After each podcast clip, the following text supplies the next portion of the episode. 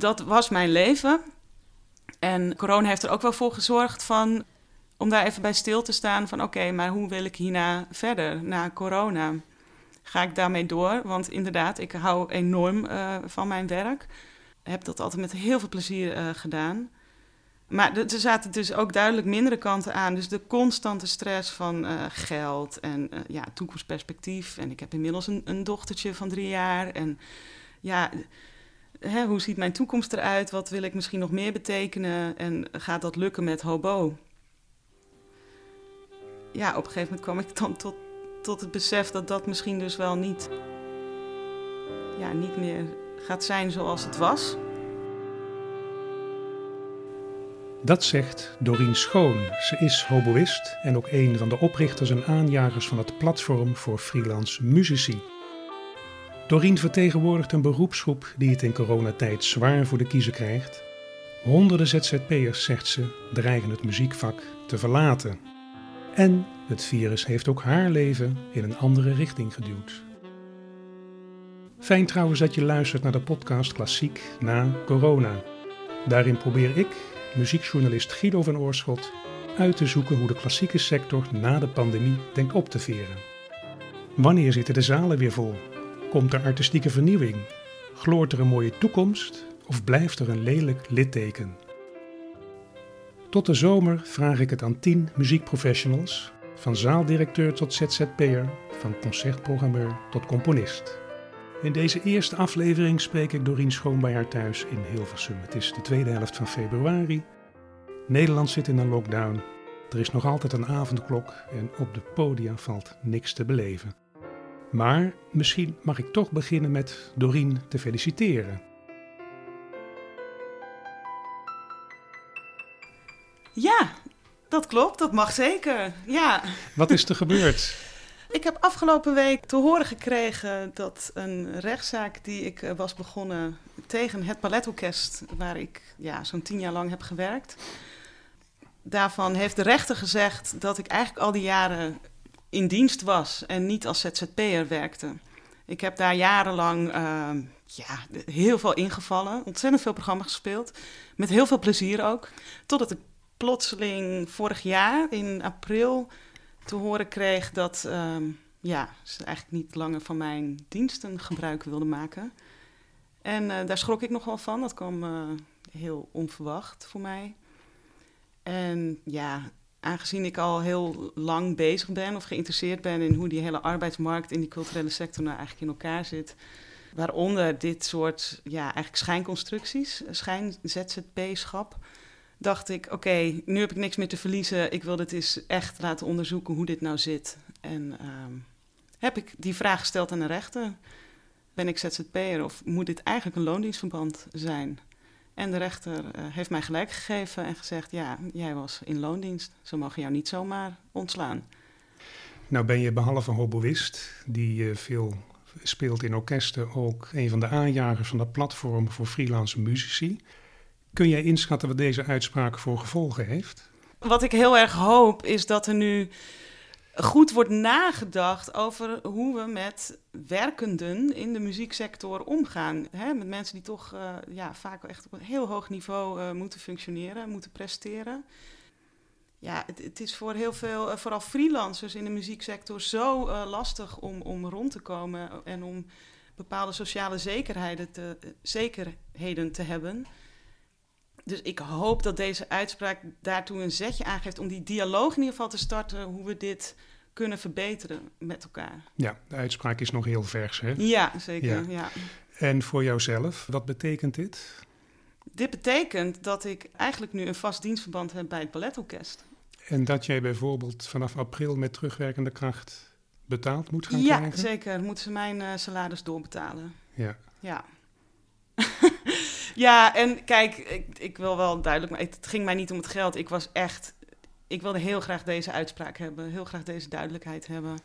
Maar ja, toch is dit wel fijn, aangezien het afgelopen jaar uh, natuurlijk alles wegviel qua werk. En ik nergens aanspraak op maakte qua corona-steunmaatregelen. Kan tot jouw hele perspectief nu?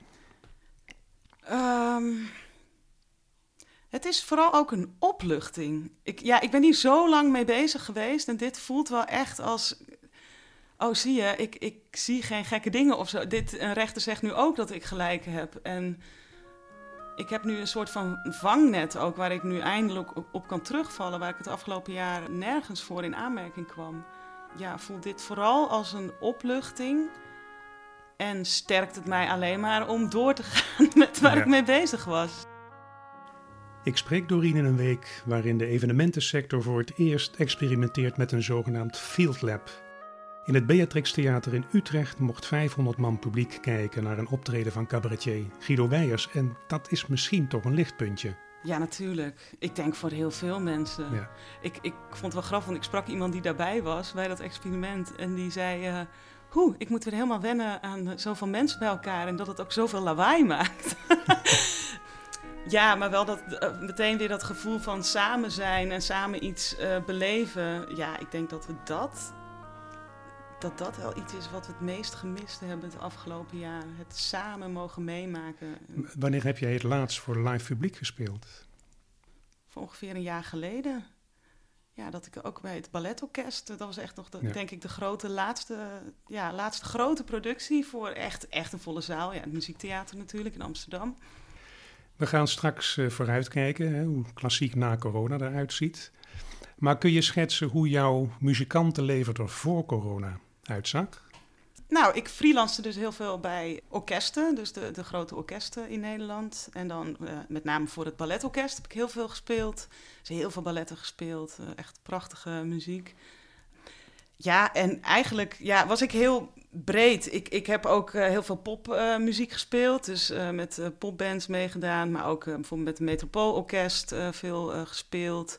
Jingles bijvoorbeeld ook voor Radio 4 ingespeeld en eh, cd-opnames gedaan. Dus eigenlijk heel breed, ook wel qua stijlen. En ik heb heel veel zelf ook ensembles opgezet. Ik heb eh, ongeveer tien jaar geleden, is dat alweer, jeetje, heb ik eh, bijvoorbeeld Vast Opera Productions opgericht. Waarmee ik eh, korte opera's maakte over de actualiteit.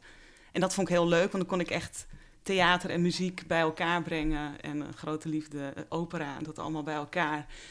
En met een nieuwe, eh, ja, nieuwe muziekwerken. Dus we lieten echt elke keer nieuwe muziek schrijven. Door Wat voor soort actualiteit heb je toen behandeld? Oh, dat kon echt van alles zijn.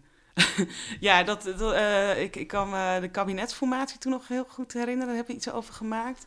Maar ook het aftreden van koningin Beatrix.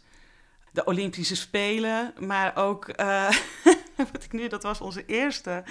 Over die implantaten, die borstimplantaten die gingen lekken bij heel veel eh, mensen. Daar hebben we ook een opera over gemaakt. Dus ja, er kon eigenlijk van alles voorbij komen wat op dat moment in het eh, nieuws was. Ja. Zit er een soort engagement in jou dan? Mm.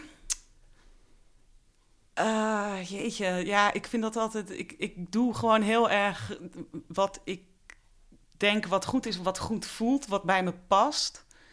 En ja, ik leef in de tijd van nu, dus het kan niet anders zijn dan dat dat ook een reflectie is van de tijd waarin ik leef en hoe mensen met elkaar omgaan en hoe we willen dat mensen met elkaar omgaan, of hoe ik wil dat mensen met elkaar omgaan. En dus ik denk dat je dat als muzikus uiteindelijk altijd wel reflecteert in alles wat je doet. Wat je zo schetste over jouw muzikantenleven voor corona, dat klinkt eh, enthousiast. Ja, Hè? Alsof je je enorm vermaakte. ja. Dat je precies kon doen wat je wilde, want je kon ook zelf dingen in gang zetten. mhm. Toch heb je in 2018 was je een van de aanjagers en oprichters van het platform voor freelance muzici. Dus daar moet toch ook een soort onvrede hebben gezeten. Ja, en dat voelt dus ook heel erg eh, dubbel eraan, omdat ik ervan overtuigd ben dat het gewoon een van de mooiste vakken ter wereld is. Het muzikant zijn of een creatief maker zijn, eh, performer zijn. Wat ik daarin heel lastig vond, is dat dat van alle kanten zo moeilijk wordt gemaakt of is. Het is zo moeilijk om daarvan een, een goed bestaan mee op te bouwen, terwijl je wel die noodzaak voelt en dat je ook heel erg voelt dat er ook heel veel behoefte aan is.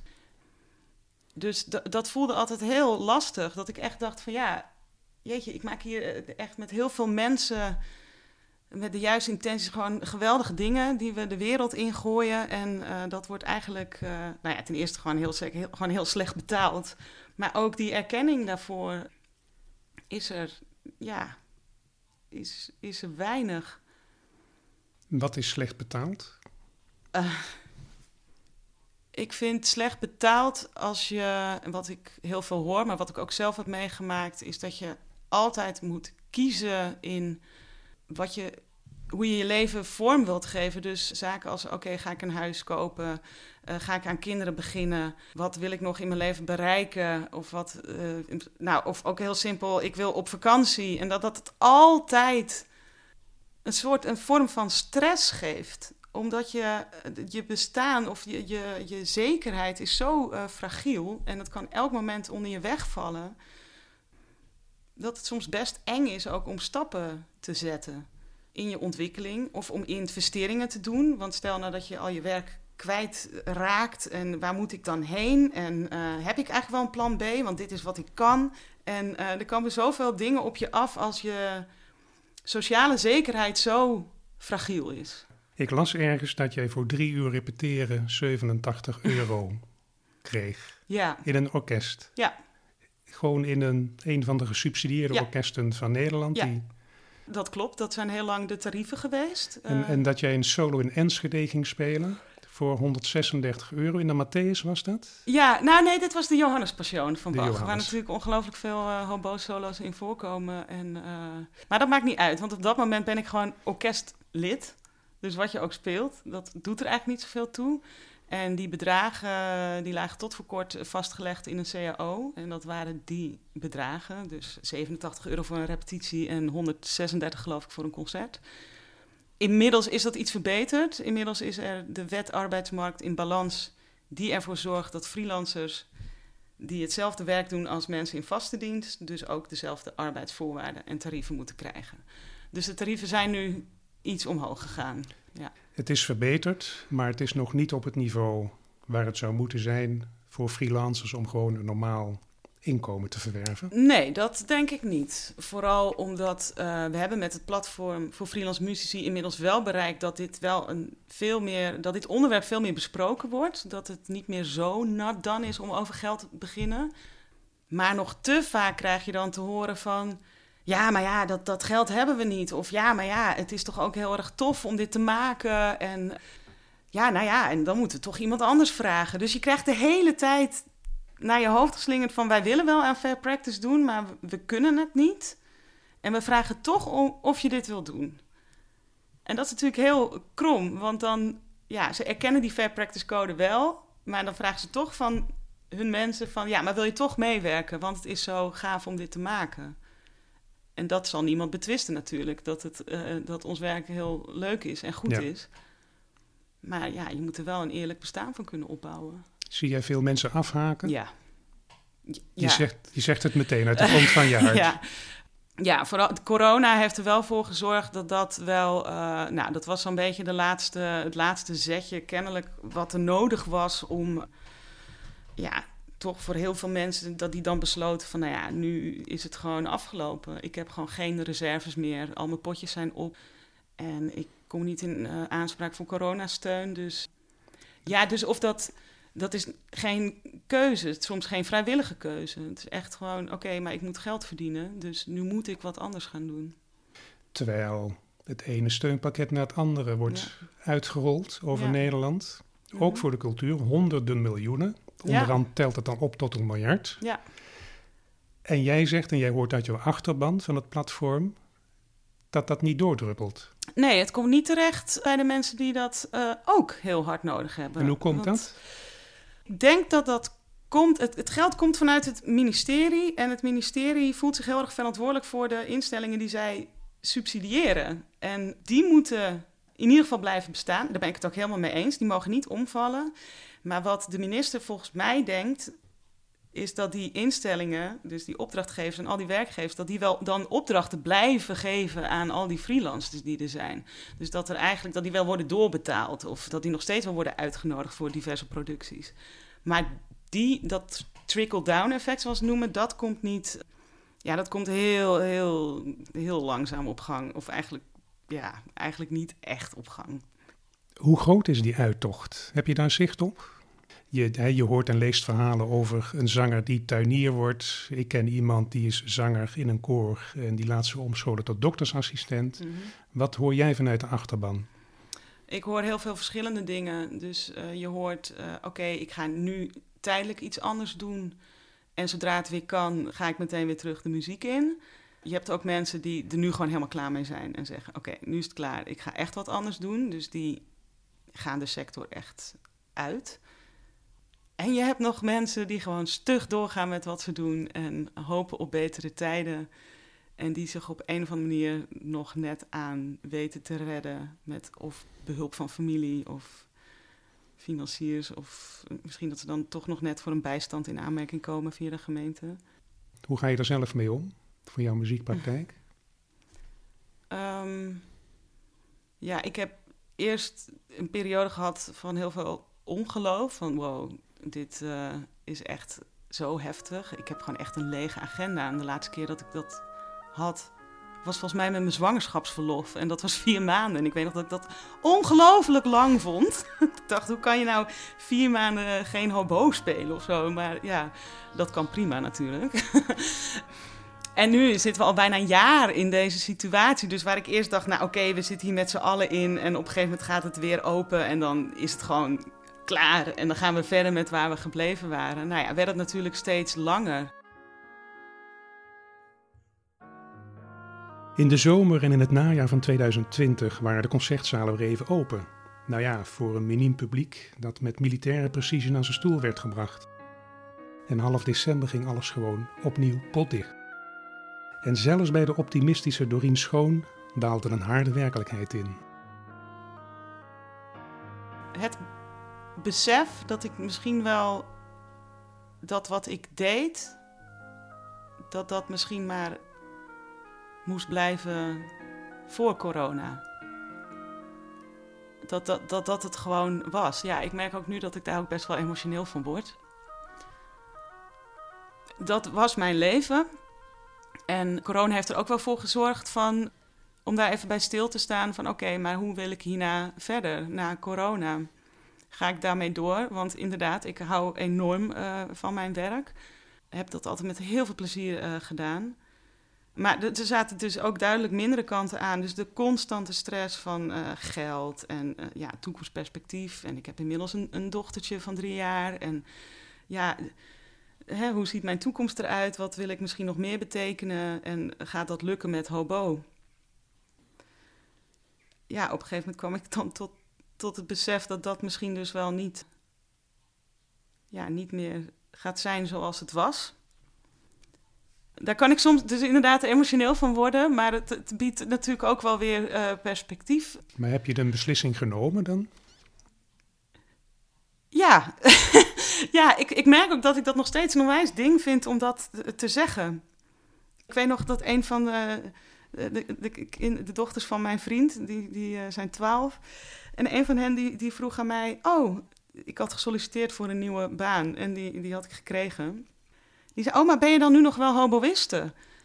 En dat, ik weet nog dat ik dat zo'n confronterende vraag vond. wat voor baan had je genomen? Ja, ik, ik had op een gegeven moment dacht ik, nou, ik, ik moet gaan solliciteren, omdat ik, ik moet toch geld gaan verdienen. En al mijn buffers waren op en ben misschien ook een beetje als een kip zonder kop, maar gaan solliciteren, kijken wat ik leuk vond. Nou, mede met behulp van een loopbaancoach heb ik dat iets kunnen concretiseren. Ik heb gesolliciteerd bij een geweldig bedrijf, Knife heet het, waar ik wat mensen van ken, waar onder andere de oud-directeur van het Metropoolorkest ook in werkt. En die zochten een uh, kwartiermaker voor de culturele en creatieve sector. En dat uh, sprak mij zo enorm aan. Gewoon het idee van: oké, ik kan wel met mijn expertise en met mijn ervaring iets doen voor de, voor de culturele sector. En dan misschien niet meer als hoboïst, maar wel met alle andere creatieve ideeën die ik in me heb. Of dingen die ik zie. Kijken hoe we dat eh, met z'n allen kunnen verbeteren. En dat, dat werk doe je nu? Ja, sinds uh, 2,5 week. ja. Maar betekent dat dat je verloren bent voor de muziek dan? Ja, oh, dat, dat vind ik een moeilijke vraag. Dat, uh, nee, natuurlijk ben ik niet verloren voor de muziek. Uh, dan, nee. zoals het nu is, moet je het beginnen met een ontslagbrief schrijven naar het balletorkest. ja, ook dat nog. Nou, nee, dat moet ik sowieso allemaal nog even op me in laten werken. En kijken hoe ik daarmee uh, omga en hoe dat eruit gaat zien. Want wie weet wat ik wel kan betekenen. Ook, ook voor het balletorkest, maar ook alle andere orkesten. Blijf je wel actief voor het platform voor freelance muzici? Zeker, ja. ja. maar dat is zo hard nodig. Hoe groot is die achterban? Kijk, wij zijn ooit gewoon uit een bepaalde naïviteit zijn wij begonnen. En van nou ja, laten we eens kijken of we gelijkgestemden kunnen vinden die ook te maken hebben met deze problematiek en het daar eens met elkaar over hebben. En dat heeft in ieder geval op social media geresulteerd in, in een achterban van 3000 freelance muzici die daar regelmatig ook vragen stellen en posten in een eh, afgesloten omgeving. Want ja, het, is toch nog best wel eng om je uit te spreken over. Uh, waarom is dat eng? Nou, omdat, uh, dat heb ik ook gemerkt, niet alle werkgevers of opdrachtgevers zijn ervan gediend. Als je uh, ja, bepaalde dingen aan de kaak stelt. Heeft dit jou minder werk opgeleverd? Dan? Ja. ja. Ik zeg altijd dat dat toeval is. Want ja, ik kan dat niet bewijzen natuurlijk. Maar ja, natuurlijk ook, ook wel vanuit mijzelf, omdat ik ook wel inzag: oké, willen we dat dingen anders gaan, dan moet ik zelf ook dingen anders gaan doen. Dus dan moet ik niet meer voor hele lage tarieven gaan werken. Maar ik, ja, ik heb dat wel gemerkt. Zeker toen het ook meer in de, in de media kwam. Ook heel veel positieve reacties hoor, gelukkig. Natuurlijk, er zijn altijd mensen die zijn het niet uh, met mij eens. En, en dat is ook prima. En daar, dat vind ik ook wel het leuke, dat nu die dialoog er veel meer is. Dat die, dat die gesprekken veel meer gevoerd worden. En dat ook andere freelance muzici zich steeds meer durven uit te spreken. Maar ja, het is soms eng, omdat je het, ja, het kan je werk verliezen. Of dat, je, dat mensen je een zeur vinden. Of nou ja, dan doe je het toch lekker niet. Dan vraag ik wel iemand anders. Zo mm. gaat dat dan. En, uh, dus daar zit ook nog eens heel veel verdriet. Dat kreeg ik laatst trouwens nog wel te horen van orkestdirecteur. Van, nou, je bent wel een doorzetter. Maar een beetje met zo'n ondertoon van... Um, ik weet niet of ik er heel blij mee ben. Hoe dan ook zijn duizenden ZZP'ers wel blij met Doreen Schoon... en het handjevol collega's dat het platform voor freelance muzici draaiende houdt. Soms zelfs in het verborgene, want de cultuur, zo blijkt, is niet per se een beschaafde werkgever. En over de coronasteun van de overheid heeft Doreen Schoon ook nog wel een appeltje te schillen.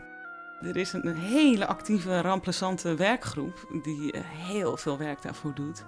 Binnen het platform? Binnen het platform, maar die, die willen echt niet dat hun werk daarvoor naar buiten komt. Of dat zij dat zijn, dat zij in die werkgroep zitten. Dus het is een soort van geheim genootschap. Omdat die oprecht bang zijn dat hun... Ja, ja. Maar we leven toch in 2021 in de cultuursector, beschaafd tot en met. Oh ja? Nee hoor. Nee. Nee, daar ben ik het niet mee eens. Nee.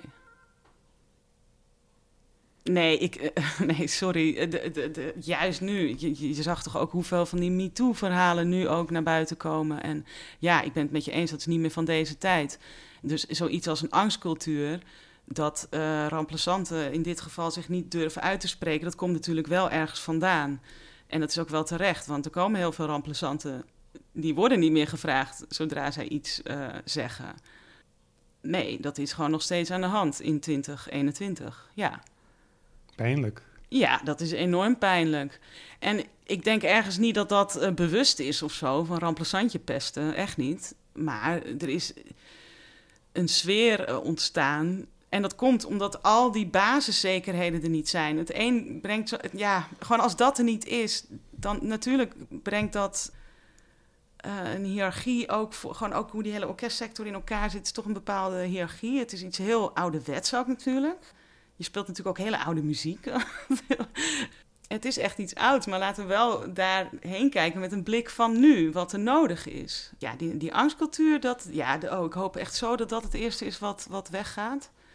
En het gebeurt wel steeds meer, maar we moeten het blijven herhalen. Misschien dat ik daarom zo'n doordouwer ben, omdat de aandacht snel verslapt. Dus het is al heel snel, uh, dan ben ik met iemand in gesprek. Ja, ja, wat goed dat je dit allemaal aankaart. En uh, ja, nee, zeker, gaan we iets mee doen. En vervolgens hoor je het niet meer. En ook met een Fair Practice Code of een code, code Good Governance, al die codes en, en dingen, die worden natuurlijk alleen echt als ze worden toegepast. En niet als ze ergens op papier staan. Je moet het ook actief beleiden. Als je nou één voorstel moest formuleren aan het kabinet van jongens, help ze en doe dan dit. Zorg dat ze de juiste gerichte ondersteuning krijgen. En dat zit hem in tijd, geld en middelen. En het liefst dus een combinatie van die dingen. Dus niet hè, geef een zak geld en het wordt allemaal opgelost. Ja, natuurlijk moet er ook geld komen, want mensen moeten ook gewoon hun huur kunnen betalen en kunnen eten. Mensen hebben ook de tijd nodig om zich te focussen van oké, wat wil ik gaan doen? Wil ik verder met mijn muziekcarrière of stop ik ermee of wil ik een combinatie? En daarvoor heb je gewoon echt even tijd en reflectie nodig. En dat kan je niet zomaar van de een op de andere dag even beslissen. Zeker niet als in iets waar je zo van, van hè, vaak van kinds af aan natuurlijk al je, je, ja, je hele leven er eigenlijk voor hebt gegeven. Dat is, dat is ook een rouwproces als je dat al los uh, laat. Los moet laten. Dus geef ze ook die tijd en die ruimte.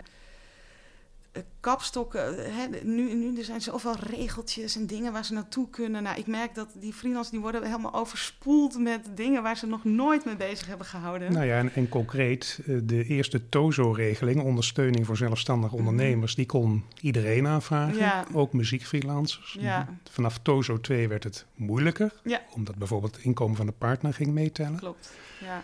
Desondanks zijn er nogal wat freelancers, begrijp ik van jou, die overwegen of al hebben besloten om hun leven een andere wending te geven. Ja. Wat voor soort financiële steun kan er nu komen om zoveel mogelijk mensen toch nog te behouden voor de muziek? Nou kijk, waar wij met het platform sowieso voor pleiten is zorg dat die TOZO toegankelijk wordt voor elke ZZP'er, uh, freelancer, flexwerker, whatever.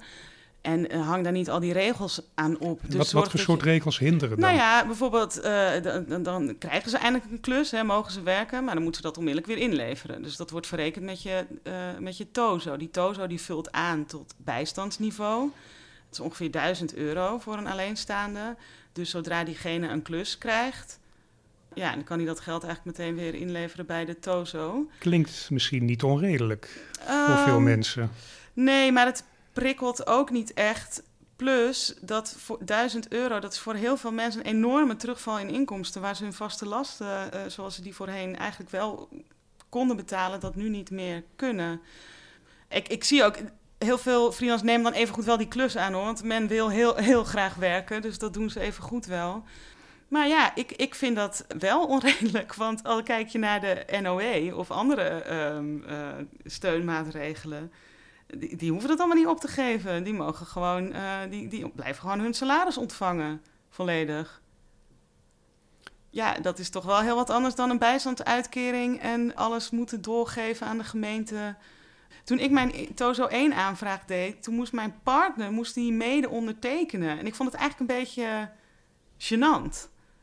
Dat, dat, dat, dat mijn vriend het voelde echt een beetje terug naar de jaren 50. Van, uh, oh ja, hij moet wel even zijn goedkeuring uh, geven ook. Dus jouw kritiek is, het is te weinig en het is oneerlijk vergeleken met hoe het bedrijfsleven gesteund wordt. Ja, hm. zeker, ja. En ook natuurlijk dat er dus heel veel steun wel naar cultuur gaat, maar dat die niet terechtkomt bij de mensen die het zo hard nodig hebben. Dus het komt zeg maar wel terecht bij alle grote instellingen die toch wel bestaan, die toch wel hun geld hebben. Maar juist iedereen die ja, echt dus wel in schip valt, die, die heeft niks. En die ziet niks van dat geld. Terwijl zij zoiets hebben. Maar ik werk toch ook in de culturele sector. Kun je inschatten wat de gevolgen van de coronacrisis gaan worden voor de freelance sector? Of misschien zelfs voor de muzieksector in zijn algemeenheid?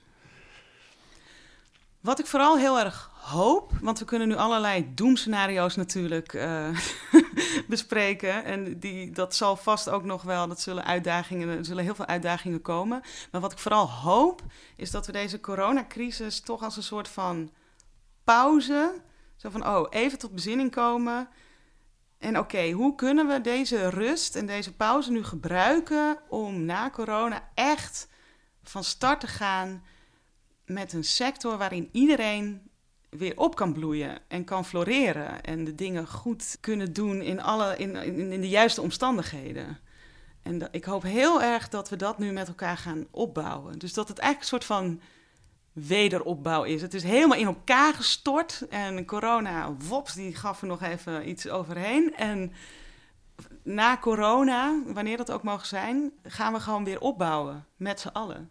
Zie je daar al tekenen van? Ja, ik, sowieso zie ik natuurlijk enorm veel creativiteit en weerbaarheid en flexibiliteit en alle. Ja, ik kan heel positief ook zijn over de culturele sector. Dat, dat het gewoon zo eh, sterk ook is. Natuurlijk tot op een bepaalde hoogte. Maar ik denk wel dat we die kracht moeten gebruiken en nog meer kunnen uitbuiten. Dus nog beter naar elkaar ook kijken van wat hebben we nodig van elkaar. Dus wat heeft een zaal nodig? Wat heeft een orkest nodig? Wat heeft het publiek ook nodig? Maar ook al die freelancers. En hoe kunnen we er met elkaar voor zorgen dat we elkaar versterken hierin? Dat klinkt mooi. Ja. Maar wie gaat dat voor elkaar krijgen? Nou, kijk, het gebeurt natuurlijk al wel tot op zekere hoogte. Nou, het gebeurt zeker. Bijvoorbeeld, uh, de, de, creatieve coalitie bestaat nu. Er zijn nog nooit. De creatieve coalitie bestaat uit 42 instellingen uit de culturele en creatieve sector.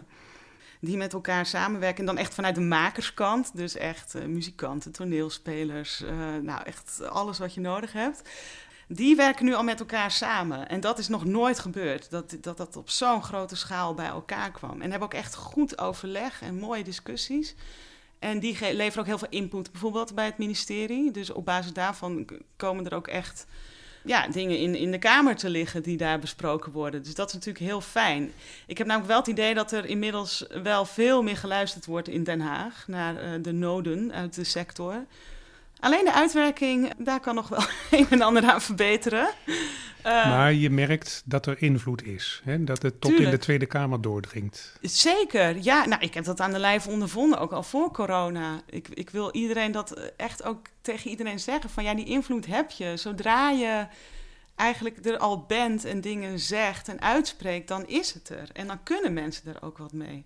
Als wij ons maar stilhouden en een beetje doen wat we doen, maar eigenlijk tegen heel veel zaken aanlopen, dan moeten we dat kenbaar maken. Dan moeten we dat wel zeggen. En daar ook constructief aan meewerken. En het niet, ik heb dit probleem, los het voor me op, maar gewoon kijken hoe kunnen we dit met elkaar oplossen en verbeteren.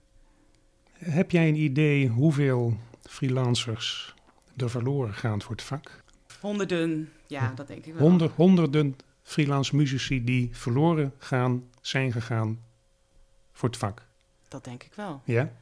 Dat is veel. Ja, dat, dat, is heel veel. Nou, ik had het daar laatst over met mijn loopbaancoach, die heel veel uh, muzici begeleidt. Die, die wilde hij ook heel graag helpen. Dus ik had, ik weet nog dat ik had een oproepje gedaan op het platform voor freelance muzici. Van deze loopbaancoach is er om jou te helpen. En die kreeg toen binnen twee of drie dagen meer dan 150 aanmeldingen. En dat waren dus alleen maar de mensen die dat berichtje hadden gelezen. En toen dacht ik, oh, hoeveel zijn er nog meer die dus denken aan omscholing of uh, iets, iets anders doen of ergens anders solliciteren. En kijk, de vraag is ook of je het terugkrijgt. Hè? Ik bedoel, ik heb nu een baan. Uh, voor het eerst van mijn leven ben ik in loondienst. En ik zie ineens hoe het ook kan. En dan denk je echt, jeetje, wat heb ik al die jaren gedaan? Als het heel zakelijk bekijken. Dus ik kan me ook voorstellen dat er nu mensen ook wel verloren raken, omdat ze nu ook zien van, oh, maar in ieder geval heb ik nu die zekerheid. Uh, misschien ga ik wel niet eens meer terug naar de muzieksector als dit zo blijft, als die voorwaarden zo slecht blijven. Kan dat dan een probleem worden voor orkesten bijvoorbeeld? Dat er gewoon veel minder remplaçanten zijn, zoals dat heet? Ja, nou kijk, ik denk dat orkesten sowieso uh, moeten gaan nadenken: oké, hoe gaan wij de toekomst in? Willen wij met zo'n flexibele schil om ons heen werken? Willen de remplaçanten dat straks nog? Want je ziet dus nu ja, dat zijn de eerste mensen die eruit vliegen en nergens recht op uh, hebben.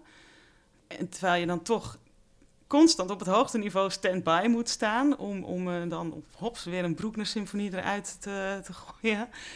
Ja, dat vergt ook constante studie dus het moet ook wel iets, iets opleveren voor hun eh, in geld, maar ook in, in zekerheid. En ja, de vraag is hoe lang we dit nog kunnen volhouden op deze manier. Dus ook orkesten moeten gaan nadenken. Hoe worden wij het orkest van de toekomst of van de samenleving. Dat iedereen, ja, ik, ik zou het zo graag zien dat dat meer een soort van. Dat het echt helemaal ingeënt is in, in, in de omgeving waar ze zitten. Dus dat je ze natuurlijk de mooiste symfonieën in de concertzaal kunt horen. Maar dat, dat er ook gewoon heel veel uh, creativiteit is wat aangeboord kan worden. Dus dat er echt een, concertzaal staat waarin eh, de muzikanten eigenlijk de hele dag bezig zijn met hun vak. En dan niet alleen met het orkest, maar ook met nieuwe muziek ontdekken, met samenwerkingen met andere disciplines. Of met wetenschappers, of met ja, de plaatselijke uh, bridge club voor mijn part. Maar in ieder geval, hoe kunnen we dat meer in de samenleving zetten? En daar zie ik nog wel heel veel mogelijkheden. Het hangt een beetje vanaf wat, wat, wat ook die anderhalve meter samenleving, uh, hoe lang dat nog blijft. Ik denk wel heel erg lang. Dus daar moeten we ook over gaan nadenken. Hoe gaan we dat doen? Kijk, zoals het Rotterdamse Philharmonisch, Hops, die ging in Ahoy zitten, waar natuurlijk heel veel ruimte is. Dus dat is wel een, een, daarin een hele creatieve uh, oplossing.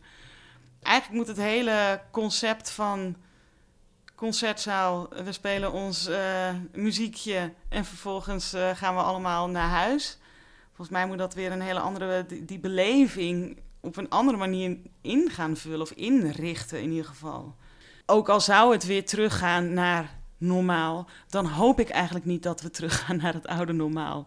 Omdat uh, we nu gewoon echt even door moeten pakken en kijken wat er nog meer kan, hoe we het anders kunnen gaan inrichten.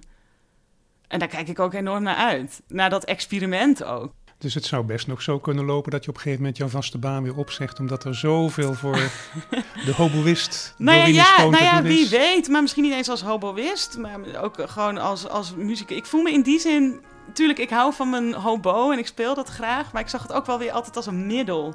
Ik zag mezelf als iets, iets groters. Juist omdat je met z'n allen iets, iets maakt, voelde ik me niet de hoboïst, maar echt een onderdeel van uh, ja, een community of zo. Uh, die, die iets geweldigs kan, kan creëren met heel veel mensen, waar heel veel mensen bij betrokken zijn. En, en dat gemis, dat heb ik ook wel het meeste gezien afgelopen, het afgelopen jaar. Dat, dat community gevoel. Ja.